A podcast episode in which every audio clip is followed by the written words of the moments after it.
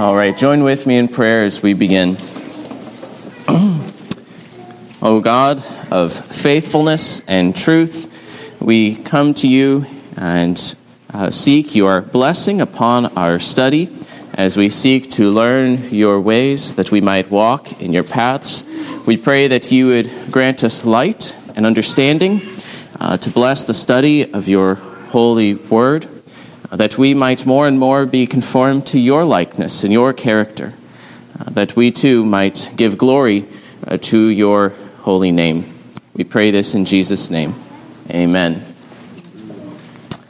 Today we come to chapter 22 of the Westminster Confession of Faith, which is on of lawful oaths and vows.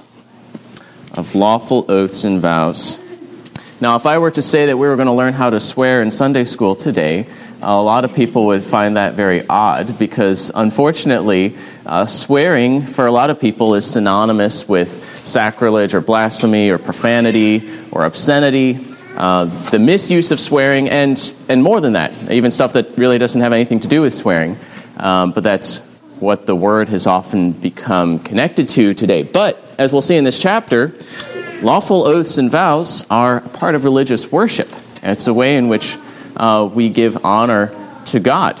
And uh, therefore, there's a whole chapter on it here in the Westminster Confession of Faith.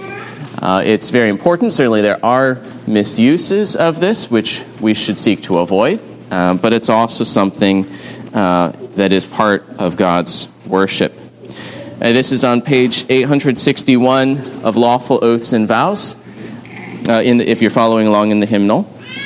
Articles 1 through 4 are going to be on oaths, and then Articles 5 through 7 are going to be on vows. Uh, we're going to discuss kind of the nuances of those two different things. Uh, but first, we'll look at oaths. Uh, I'll go ahead and begin by reading Article 1, uh, which is essentially answering the question uh, what is an oath? What is a lawful oath? A lawful oath is a part of religious worship wherein, upon just occasion, the person swearing solemnly calleth God to witness what he asserteth or promiseth, and to judge him according to the truth or falsehood of what he sweareth. First thing we see is that uh, a lawful oath is a part of religious worship. It's not necessarily a, a part of regular uh, religious worship, it's on particular occasions, uh, upon a just occasion, uh, but it is part of the worship of God. We can find this in Deuteronomy chapter 10, verse 20, when speaking of the, the worship and honor that God deserves, especially from his people. It says, You shall fear the Lord your God, you shall serve him and hold fast to him, and by his name you shall swear. He is your praise. He is your God, who has done for you these great and terrifying things that your eyes have seen. And so, as we ought to fear him, serve him, hold fast to him, uh, right in there in the midst of these expressions of, of worship, is by his name you shall swear. When we swear by his name, we are ascribing to him omniscience, that God knows all things, that he will know the truth or falsehood of what we sweareth, whether we will perform it or whether what we assert is true or false. That even though it might be hidden from the eyes of men, yet God sees all things and he will be able to enforce this oath. And that God is omnipotent, that God is able to enforce the oath, that there's nothing out of his reach. Now, so we are ascribing to him the honor due his name when we swear by his name as the one who is um, infinite and good and sees all things. Uh, now, by an oath, a person who is swearing the oath calls God to witness what he asserts or promises and uh, to judge him according to the truth or falsehood of what he swears. Uh, we might see this in Second Chronicles chapter 6. Second Chronicles chapter 6, verses 22 through 23. This is in Solomon's prayer of dedication at the temple.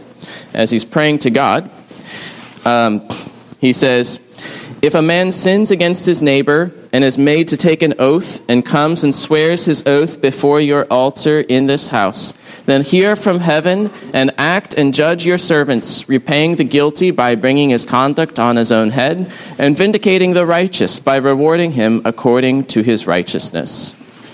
And so he's here praying that God would, uh, would, would act upon these oaths, that he would repay the guilty, that he would vindicate the righteous, uh, that he would answer these oaths that would be taken. It's also referring to, you know, if someone's made to take an oath, there's a particular law in, in Exodus where um, if someone entrusts something to someone else, but that thing that gets broken or dies, uh, that person is to take an oath that you know he wasn't at fault in, in doing it, that he didn't help himself to his neighbor's thing, uh, and that would be an end of the dispute. So that sort of thing is in mind here, where um, a person is, is made to take an oath and comes and swears his oath. Um, and so uh, there's two kinds of oaths. There's that in which God is a witness to what someone asserts. Uh, so in that, in that case, for example, you know, I did not kill your donkey. You know, and, and someone might swear to affirm that that is the truth. Um, now, there's also an oath where someone promises something. I will do this. And let God be my witness that I will do this thing. Um, the first one is an assertory oath. I'm not even sure if I'm pronouncing that right, but something by which you assert something. And another, the oath in which you promise something is called a promissory oath, and we'll see that come uh, about in a later article here. Sometimes the wording is very explicit, sometimes it's kind of abbreviated and implicit, but that's the, the meaning of an oath uh, in which we call God to witness and to enforce, uh, to, to judge the truth or falsehood of what is sworn.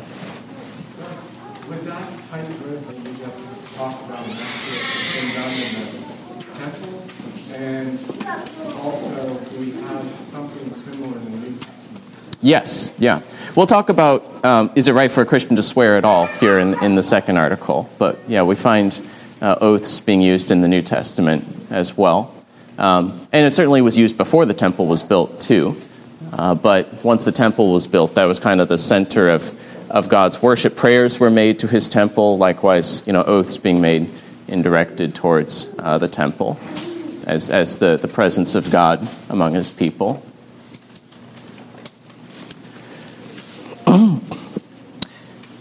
So that's basically what, what we're talking about, what an oath is. Now let's look at Article 2 Who ought we to swear by?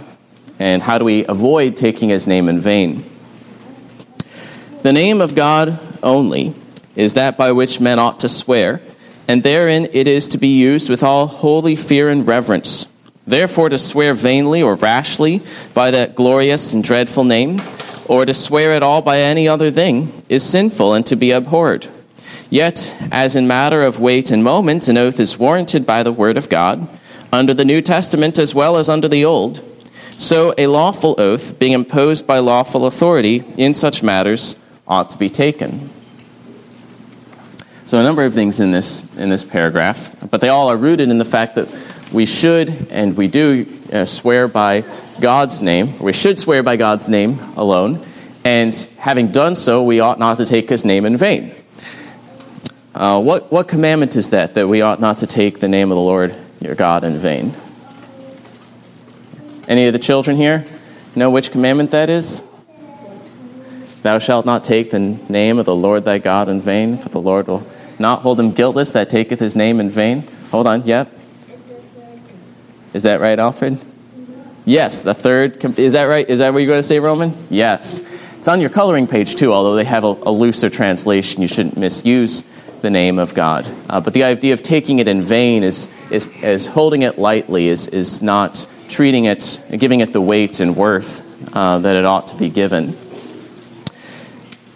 So we should swear by God's name, because again, this is an act of worship. We should not worship other gods. We should not worship creatures. We're ascribing God omnipotence and omniscience. Uh, as Deuteronomy said, by his name uh, you shall swear. Uh, that's recounted elsewhere in Deuteronomy. We find that in Jeremiah chapter 5, verse 7. Speaking of those who had done wrongly, how can I pardon you? Your children have forsaken me and have sworn by those who are no gods. Uh, he, he condemns the people of Israel by swearing by those who are no gods. Uh, rather, in accordance with Deuteronomy, they ought to swear by the name of the Lord, their God. And of course, the commandments say you should not take the name of God in vain. And so we should not swear vainly, you know, to no purpose. Uh, we should not swear rashly, uh, without care and uh, careful intent uh, and, and wisdom. You should not swear by any other thing, as if it minimized uh, the oath. And this is a trap that the Pharisees fell into uh, that we find in the New Testament, especially in chapter 23 in Matthew, where they would be like, oh, if you swear, let me just look it up to make sure I get it right but they would make distinctions about if you swear by this thing, then you're bound by the oath, but if you're sworn by this thing, then you're not bound by the oath. Um, chapter 23, verse 16. Woe to you, blind guides, who say, If anyone swears by the temple, it is nothing, but if anyone swears by the gold of the temple, he is bound by his oath. You blind fools, for which is greater, the gold or the temple that has made the gold sacred? And if you say, if anyone swears by the altar, it is nothing, but if anyone swears by the gift that is on the altar, he is bound by his oath. You blind men, for which is greater, the gift or the altar that makes the gift sacred? So anyone who swears by the altar swears by it and by everything on it, and whoever swears by the temple swears by it and him who dwells in it, and whoever swears by heaven swears by the throne of God and by him who sits on it. And so they were using vain oaths that. Um, might give a little extra punch to their words, but yet they could wiggle out of uh, by the way they were defining things. But Jesus would have uh, no such uh, distinctions, that it's all uh, binding, and that you are in fact swearing by God's name. So we should therefore simply swear by God's name to recognize the importance and weight of what we are doing, or not swear at all. And that's where the passages in, in Matthew 5, for example, there's verse 34. James has a very similar passage where Jesus says, hmm, Again, you have heard it's, that it was said to those of old, You shall not swear falsely, but shall perform to the Lord what you have sworn. But I say to you, do not take an oath at all, either by heaven, for it is the throne of God, or by earth, for it is his footstool, or by Jerusalem, for it is the city of the great king. And do not take an oath by your head, for you cannot make one hair white or black. Let what you say be simply yes or no. Anything more than this comes from evil. Notice he doesn't say, Do not take an oath by the name of God uh, he, again, he's primarily dealing with the, what they had heard said, the teachings of the scribes and Pharisees. Uh, don't swear by heaven or earth or Jerusalem. Uh, do not uh, be adding these things to your language. First of all, just let your yes and no be reliable enough as it is. Uh, do not take these oaths. Do not uh, swear by any other thing, as if it minimized the seriousness of the oath.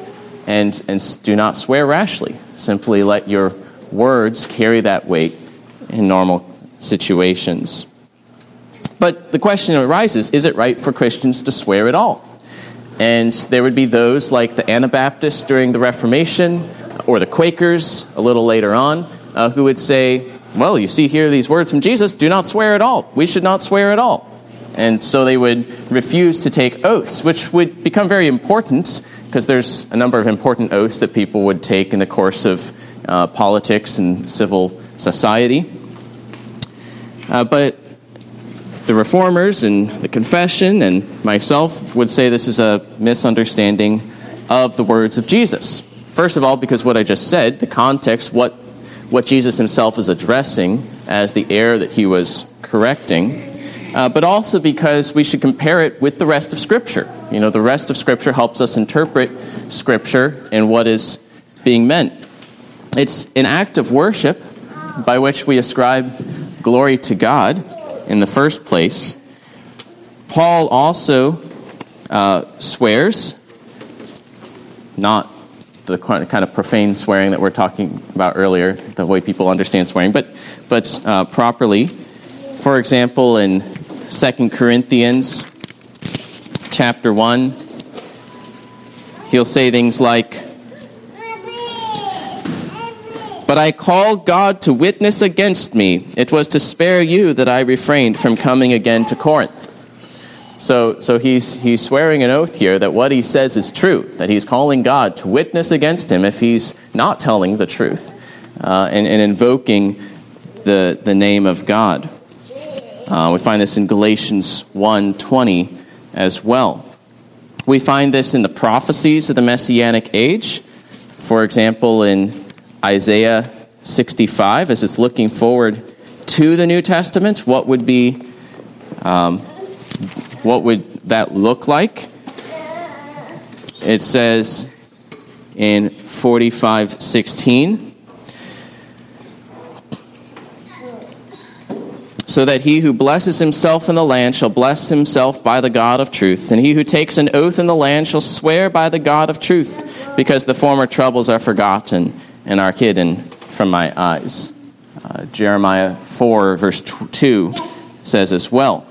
We also have the example of the angels. There's both in the end of Daniel and in Revelation 10 uh, that the angel takes an oath with hand lifted up to heaven uh, that the, these prophecies would come to pass. Certainly, the words of an angel are reliable and true. His yes is yes and his no is no.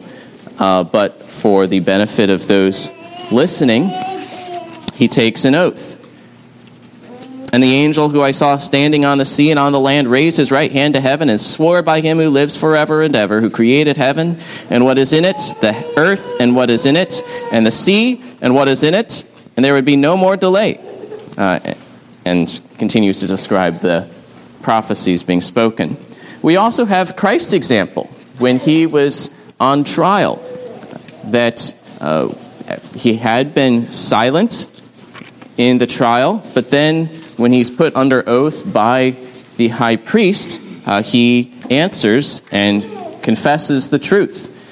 In Matthew 26, 63, but Jesus remained silent, and the high priest said to him, I adjure you by the living God, tell us if you are the Christ, the Son of God.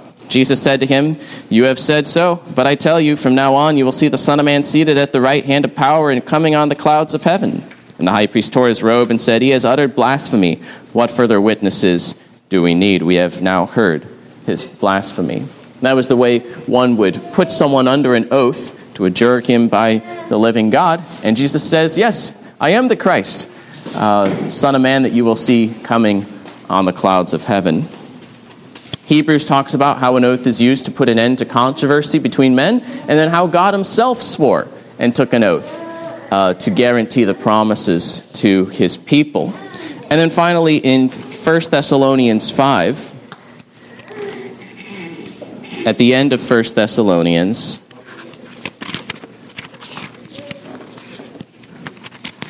First Thessalonians 5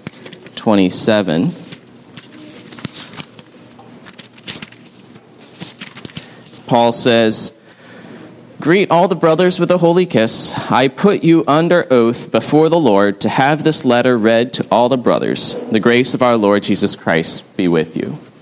So, Paul put the saints in Thessalonica under oath uh, to have this letter read uh, to, uh, the, all, to all the brothers.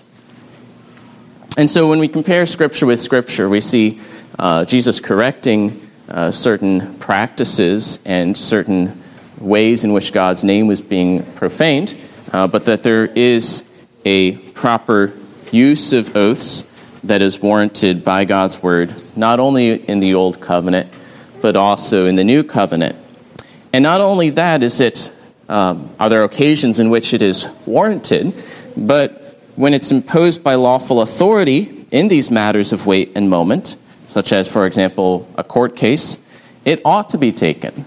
Uh, that there's a certain obligation to take that oath. Um, we've seen that in some of the examples already, um, and there would be more that we could multiply from Scripture. Nehemiah uh, laying people under oath, for example. So, who, yes?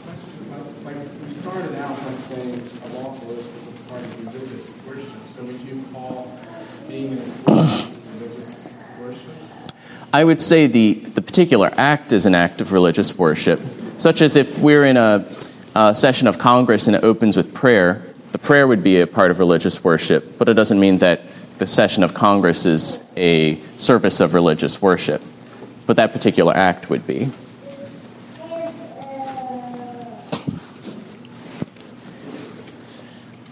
All right, let's go on to Article 3. Basically, how and what are we to swear? Whoever takes an oath ought duly to consider the weightiness of so solemn an act, and therein to avouch nothing but what he is fully persuaded is the truth. Neither may any man bind himself by oath to anything but what is good and just, and what he believeth so to be, and what he is able and resolved to perform. So consider the weightiness of the act. Don't do it rashly, but consider the weightiness. Do this in the fear of God, because you're invoking Him to enforce what you're about to say. That's no light thing. We should re- revere God. So only assert things in your oath that you are fully persuaded is the truth. Uh, don't assert something that you're kind of doubtful about, like, I'm not sure if it's true or not, and then go ahead and call God to judge you for the truth of, of what you assert. You know, make sure what you assert, you're fully persuaded that's the truth. Likewise, only promise in your oath to do good and just things, which you are sure are good and just things, and things which you are able to perform, and things you're resolved to perform. So don't promise and swear to do something which you're not able to do, uh, or you know which you uh, are not sure is good and just, which you might regret later on. Uh, you, you, don't. You want to be careful that you don't swear to do something that is sinful. Um, then you would have to repent of such an oath. Now, in 1903, we had there's an, a revision in the American version of the Westminster Confession of Faith, which I haven't found yet great explanation for why it was omitted because it sounds to me a lot very similar to the end of the second article, um, where it talks about if it's imposed upon you, it ought to be taken, you know, by lawful authority. But in the third article, it ended originally with the sentence. Yet it is a sin to refuse an oath touching anything that is good and just being imposed by lawful authority. So that was omitted, so that's no longer asserted by the Westminster Confession of Faith as we've adopted it. Um, so I guess that may be a little stronger than what's said in, in Article 2. Um, but again, I, I didn't just, you know, find in this week at least someone discussing why that one was uh, omitted in 1903. Uh, partially because there were a lot of other things being done in 1903, a lot of which we haven't adopted when the OPC was formed. And so a lot of the discussion about those revisions focuses on more controversial things than the omission of that particular sentence. Sure. What's omitted is Yet it is a sin to refuse an oath touching anything that is good and just, being imposed by lawful authority.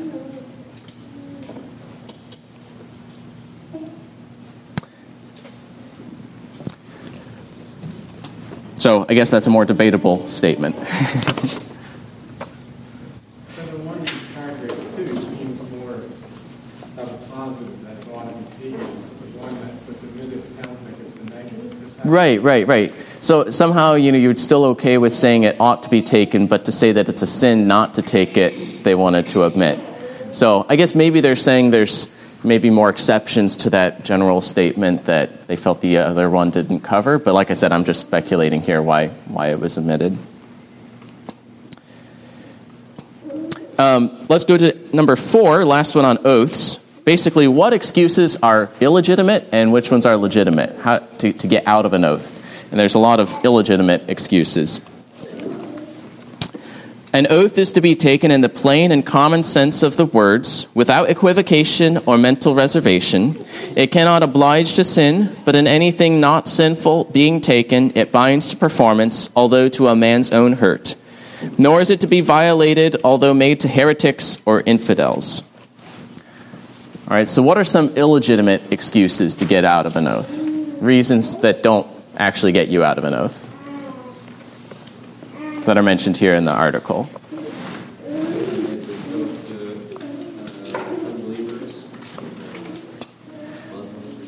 Right, right. Yeah, so therefore I, I don't have to, to, to uh, follow through on it. This is what happened to John Huss when he's you know promised safe passage to the council, and they're like, "Oh, it looks like you're a heretic. We don't have to keep that anymore. So now we don't have to give you safe passage. We can burn you at the stake." Um, so that was a real thing, you know, as they wrote this, that the Roman Catholics said that that would be a legitimate excuse that you don't have to keep oaths to heretics or infidels. Um, but that doesn't really the facts that they're religious or not doesn't really change the fact that you should be faithful to your oath, um, and you've called upon God to enforce that. What's another illegitimate excuse?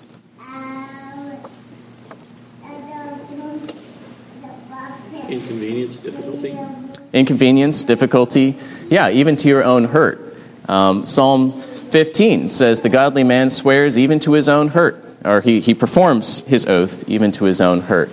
Um, yeah, you said you were going to do something, but now it's against your best interest, but you still swore it, so you need to follow through on it. One example that uh, Augustine and others would bring, which is from uh, pagan Rome, but you know, if even the pagans did this, um, it's a good example of swearing and keeping it even to your own hurt. There was a soldier, Marcus Regulus. He was a Roman prisoner in the hands of the Carthaginians.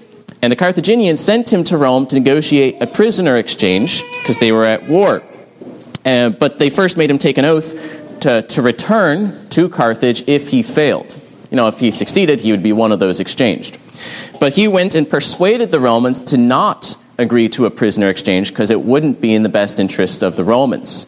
Um, so he said, Don't exchange prisoners, this would be a bad idea for you. And so they agreed to that. But the, and the Romans didn't compel him to return. His friends were saying, Don't return because they're going to be angry at you because you frustrated their plans. Don't return. Uh, but he returned to Carthage because he had sworn that he would return to Carthage. And as it was expected, they uh, put him to death rather cruelly, putting him in a box with nails all around it so he wasn't able to sleep, and, and he died. Uh, but he had kept his oath that he had sworn. He hadn't, didn't have to swear that oath. You know, he could have remained in, in Carthage, but uh, he uh, had made the oath and therefore kept it even to his own hurt. Um, equivocation or mental reservation is another uh, illegitimate excuse. You know, you should, should take the oath in the way that people that you're swearing to understand it. Uh, not saying one thing, but then mentally saying, but I don't actually mean that part of it. Um, you should, should simply be honest with your words. Psalm 24 4 uh, speaks of this as well. But there is one legitimate excuse. If you have promised to do something sinful, you should repent of making that oath and then break that oath and not do that sinful thing. Uh, an oath cannot oblige a person to sin. For example, in 1 Samuel uh, 25, King David swears an oath to obliterate every male in the household of Nabal because Nabal had refused to show him hospitality despite all the good David had shown to him. And so he, he calls God uh, uh to witness, Lord, do so, uh, do to me and more also if I leave any males alive among his household. And then he goes, and Abigail meets him and diffuses the situation and gives him gifts. And he thanks Abigail for preventing him from sinning, and he doesn't carry out his oath. Uh, and that's portrayed as a good thing uh, that he was saved from sinning and, and bringing guilt upon his, his he, himself and his people um, that he did not carry through on that oath. Um, you should still repent of having made a sinful oath. That's where the sin lies in that situation. All right, I, I know we've gone through a lot of time. Um, let me go ahead and finish this, though, on vows. So, number five a vow is of like nature with a promissory oath and ought to be made with the like religious care and to be performed with the like faithfulness. All right, so this one's pretty easy to explain. A lot of what we just said about oaths applies to vows because an oath is like a promissory uh, oath, that type of oath where you promise to do something. Uh, a, a vow is similar to that. So a lot of what we said carries through.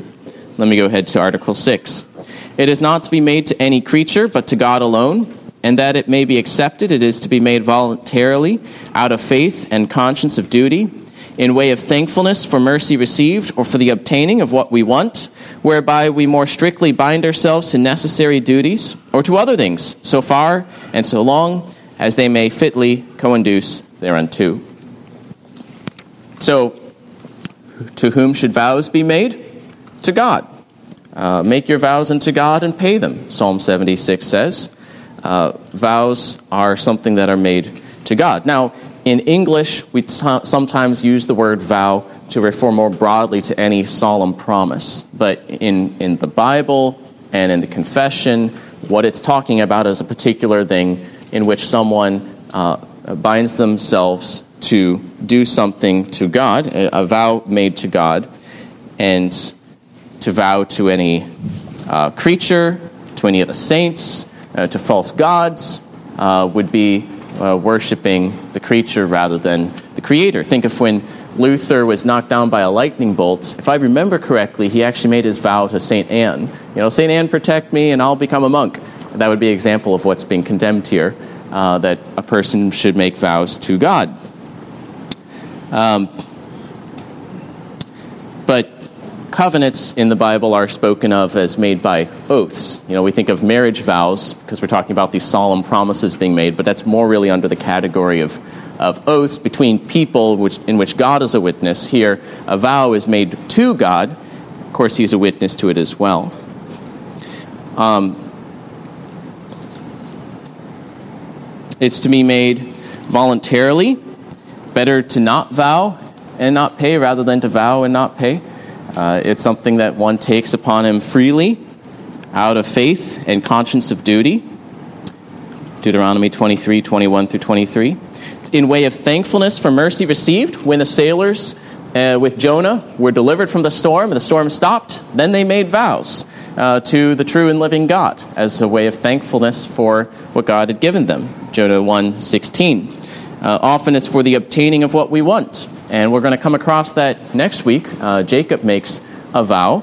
Uh, find in Numbers 21 2, uh, in 1 Samuel 1 11, where Hannah seeks uh, a, a, child and makes a vow to dedicate him to the Lord if the Lord gives her a child. Um, these are the sorts of things that it's speaking of. Often are made in times of trouble or need and then paid as an act of thanksgiving uh, for this help. So Psalm 50 says, you know, pay your vows to the Lord, offer to him a sacrifice of thanksgiving. Psalm 66 speaks of how he made vows in times of trouble, and now he comes to repay that in praise to God. We make a general vow of devotion to the Lord in the sacraments and in our profession of faith. Um, by a vow, we more strictly bind ourselves to necessary duties, things that we already were supposed to do, uh, or to other things that that coincide, that help uh, these necessary duties. Let me read number seven then. No man may do to any no man may vow to do anything forbidden in the word of God, or what would hinder any duty therein commanded, or which is not in his own power, and for the performance whereof he hath no promise of ability from God, in which respects popish monastical vows of perpetual single life, professed poverty, and regular obedience are so far from being degrees of higher perfection that they are superstitious and sinful snares in which no Christian may entangle himself. So don't become a monk. Don't vow to do anything forbidden in the Word of God. Don't be like those Jews that, that vowed to not eat until they killed Paul. That would be a bad vow to make. Um, do not vow to do anything that would hinder your duty, like those who vowed Corban, you know, dedicated goods to the temple so they wouldn't have to care for their parents. Uh, do not vow to do anything that's not in your power with no promise of ability from God. Uh, for example, God gave marriage as uh, uh, a good thing, and among other things in a fallen world, as a remedy uh, for sexual immorality. It's something that He tells us to do if we don't have the gift of continency. And so, no one's promised a gift of continency for the rest of their life. So, uh, no one should pledge themselves to perpetual singleness, um, since that is not uh, that gift is not guaranteed to any person. Uh, professed poverty was another part of the monastical oaths, uh, which would be uh, contrary to things that we have in Scripture, a temptation of God, as Psalm 30 speaks of, you know, do not give me poverty lest I be tempted to steal and profane the name of God, but rather the thief is to labor with his hands that he might have something to give to those in need, uh, or regular obedience uh, to, to the abbot. Uh, but rather, Christ has made us free, so do not uh, seek to become the slaves of men. So these are not degrees of higher perfection, but they are superstitious. We don't have reason to believe God would be pleased with these things, uh, and are, in fact, sinful snares that trip people up. All right, so oaths and vows. Um, that's this chapter.